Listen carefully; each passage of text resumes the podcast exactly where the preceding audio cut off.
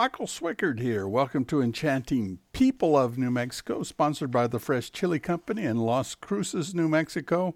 Our award winning Hatch green and red chilies from locally owned farms. And boy, is it good. That's uh, from Hatch, New Mexico, the chili capital of the world. One of the great writers of all time in New Mexico was born October 30th, 1937 in the very, very small rural community of Pastura, New Mexico, which is on the east side of New Mexico between Santa Rosa and Vaughn on U.S. Route 54. I'm talking about Rudolfo Anaya, who wrote the stories and legends of New Mexico in ways that most people had not seen. Over his almost 60 years of writing, it is his legacy that he spoke for the voices of New Mexico that had not been heard in writing. More than that, his legacy is that he is a master storyteller of those legends of New Mexico. The story of Rudolfo Anaya is almost as interesting as the stories he wrote. His bibliography fiction's 27 published works, nonfiction anthologies, he has 12. He also has poetry, and plays and even an opera. What a great storyteller. He also collaborated with a number of Southwestern writers. But he has one more entry in the Book of Life. He was a public school teacher in Albuquerque, teaching English in high school for five years, and then a college professor in the English department at the University of New Mexico for 18 years. Day after day in his teaching life, he inspired young writers. And I'm friends with a couple of those creative former students, and I tell you, they talk about Professor Anaya very fondly and that he sparked their creativity. He traveled significantly in China and South America at one time, and he wrote about those journeys. He had a vision of China in a travel journal, journal called a Chicano in China. Very, very interesting stuff. Now, partly personal, from 1973 to 75, I was a television uh, director at KOB TV in Albuquerque. And then in 1976, I was hired by Instructional Media Services to run their television operation in Woodward Hall on the campus of UNM, and it's next to the Student Union building and next to the English building. It was there I had an opportunity to do instructional videos with uh, English professors, but more importantly, also to sit at break time coffee in the Student Union with several very interesting professors, including uh, Rudolfo Anaya and Tony Hillerman, two very accomplished writers. There was a lot of people would sit around the table and tell stories. Further, a few years later, I spent one year doing their creative writing program while also doing some other academic work. My first novel, 2016 Hideaway Hills, comes out of those studies, and so it really did help me. What I remember about Rudolfo Anaya was his focus on listening and not talking. He was a keen observer of every story told at the coffee table and rarely said much. He wasn't, he, he just liked to watch and listen. He was very pleasant and was always working on stories in his head, as far as I could tell. Same with Tony Hillerman. And I wrote about Tony in a podcast about six months ago. It's still on these podcast platforms if you would like to look at Tony Hillerman, another great writer. What I really noticed was there's some people in the 10 o'clock break in the student union that told stories, but these two great writers put their energy into listening, and that probably is what made them great writers. Michael Swickard here, Enchanting People of New Mexico. You can hit subscribe to automatically get these podcasts. I'm talking today about perhaps the greatest writer in New Mexico history. That's a tough title to decide. Rudolfo Anaya. While he's certainly, without a doubt, very creative, often his writing, he was revisiting the way he grew up and the stories he heard as he was growing up. He was born in Pastura, New Mexico, south and west a few miles from Santa Rosa. His father worked in the area ranchers as a ranch hand. His mother had grown up on a farm in the uh, Pecos Valley, so they were both people of the land and they worked the land. He was raised with two half brothers from his mother's previous marriage and four sisters. Early on, the family moved from Pastura to Santa Rosa, where Rudolfo started school. It was there in the first elementary school. This is for as much as he's a writer, that's when he learned to speak English, since he only knew Spanish up to that point. But what he did know in Spanish were the oral stories told at the family gatherings. And also the wide open spaces out there, the sections of eastern New Mexico left quite an impression upon him, and you could see it in his writings. The miles and miles of open ground and desert scrub brush. Rudolfo Anaya attended school in Santa Rosa from first to seventh grade. And again, that's where he learned to speak English. He spoke very well, wrote very well. In 1952, the family moved to Albuquerque and he was then able to attend Albuquerque High School. The next year, in 1953, was a life changing event. This is what happened. At age 16, he suffered a back injury that left him temporarily paralyzed.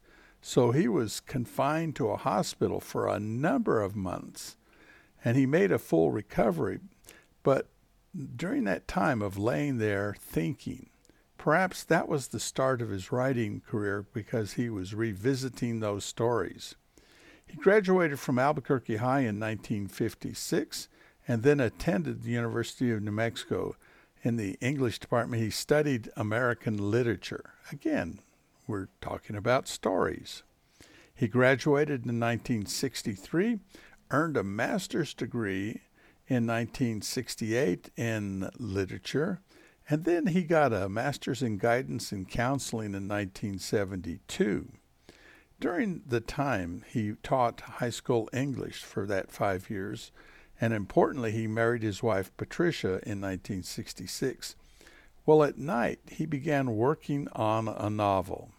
It was focused on a young boy who was growing up in New Mexico in the late 1940s and an elderly healer who changed his life. Uh, yes, of course, it came out of his uh, his experiences, the stories that he had. He was writing away at this and trying to find a voice that would bring his first novel to life. Everybody who has written a first novel, all of us, we know how hard that is. Well, every night he'd come home, he'd put the time in working on this, and he said in a 2013 interview on C SPAN that the character of the healer, Ultima, came to him one night in a vision. And uh, uh in that C SPAN, uh, he talks more about that, and it's very interesting.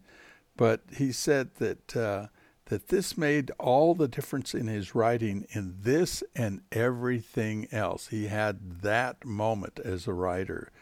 So we know that, it was a magnificent novel, but when he sent Bless Me Ultima out, no, it was rejected by everybody. It wasn't what anybody wanted. It didn't fit any of the 1960s literature at the time. There weren't any other novels like it that mixed Spanish with English, much like the life that Rudolfo Anaya lived growing up. But finally, one day, and I think it was along about 1969, 1970, he found a small publishing house in California, Quinto Sol, that put it, it out, and it got published in 1972, took a little time. At first, the biggest advertising was word of mouth, one person to the next. But after the first printing, there was a rush of people sending the book to other people. They liked it so well. And there is where he got his success. Now, he didn't stop at the end of Bless Me Ultima. What did he do after he had sent that off? He started writing the next and the next. He had a little trilogy in mind. And what was the trilogy about? It was about his life, about him. The third one, uh, Tortuga, was about him uh, uh, being paralyzed for a while. So he did Heart of Aztlan and Tortuga he completed the trilogy, and they were a success too. But again, he didn't stop with one. and uh, writing it was uh, was I guess his therapy for everything that had happened. Michael Swickard, Enchanting People of New Mexico, hit auto, the subscribe to automatically get these. Now, this podcast I'm doing right now is on perhaps the greatest writer in New Mexico history. I know you can argue about who's good and, and everything. So, how would I decide on such a title, the greatest New Mexico writer? And certainly, uh, Tony Hillerman and Rudolfo Anaya, they they vie for it. But who would it be? I don't really know. There's lots of competition. But reason with me on this title. Let me give you two writers, Shakespeare and Mark Twain. What's the commonality of both of them? They are both read today, years and years and years later. I believe the novels and writings of Rudolfo Anaya will still be read and enjoyed a hundred years from now, much like Mark Twain, a hundred years after his death, is enjoyed. The wider audience learned to appreciate Rudolfo Anaya uh, in the 1990s when Warner Books they signed a six-book deal with him, and it went even past that, and he was able to do a lot of books. In 2013, Bless Me Ultima was released as a feature film and then three years later as an opera. Did you get that? An opera. a guy writing novels is able to do a, an opera. And he had a lot of children's books. Again, you can look it up, and they are still given to people. They're ageless, and they're handed down one generation of young people to another generation of young people. But again, as I said, even more, and you, can't track it quite as easily the writing that he did, there are literally hundreds of writers who was influenced by him and what he wrote. And they who have heard stories all their lives now feel that it's okay to to to publish them and it's good. The stories for that generation and the next generations that were just oral traditions uh, in families are now part of New Mexico literature. This is what he inspired. As a testament to Rudolfo Anaya and his special ability to capture these stories, in his lifetime he won many awards.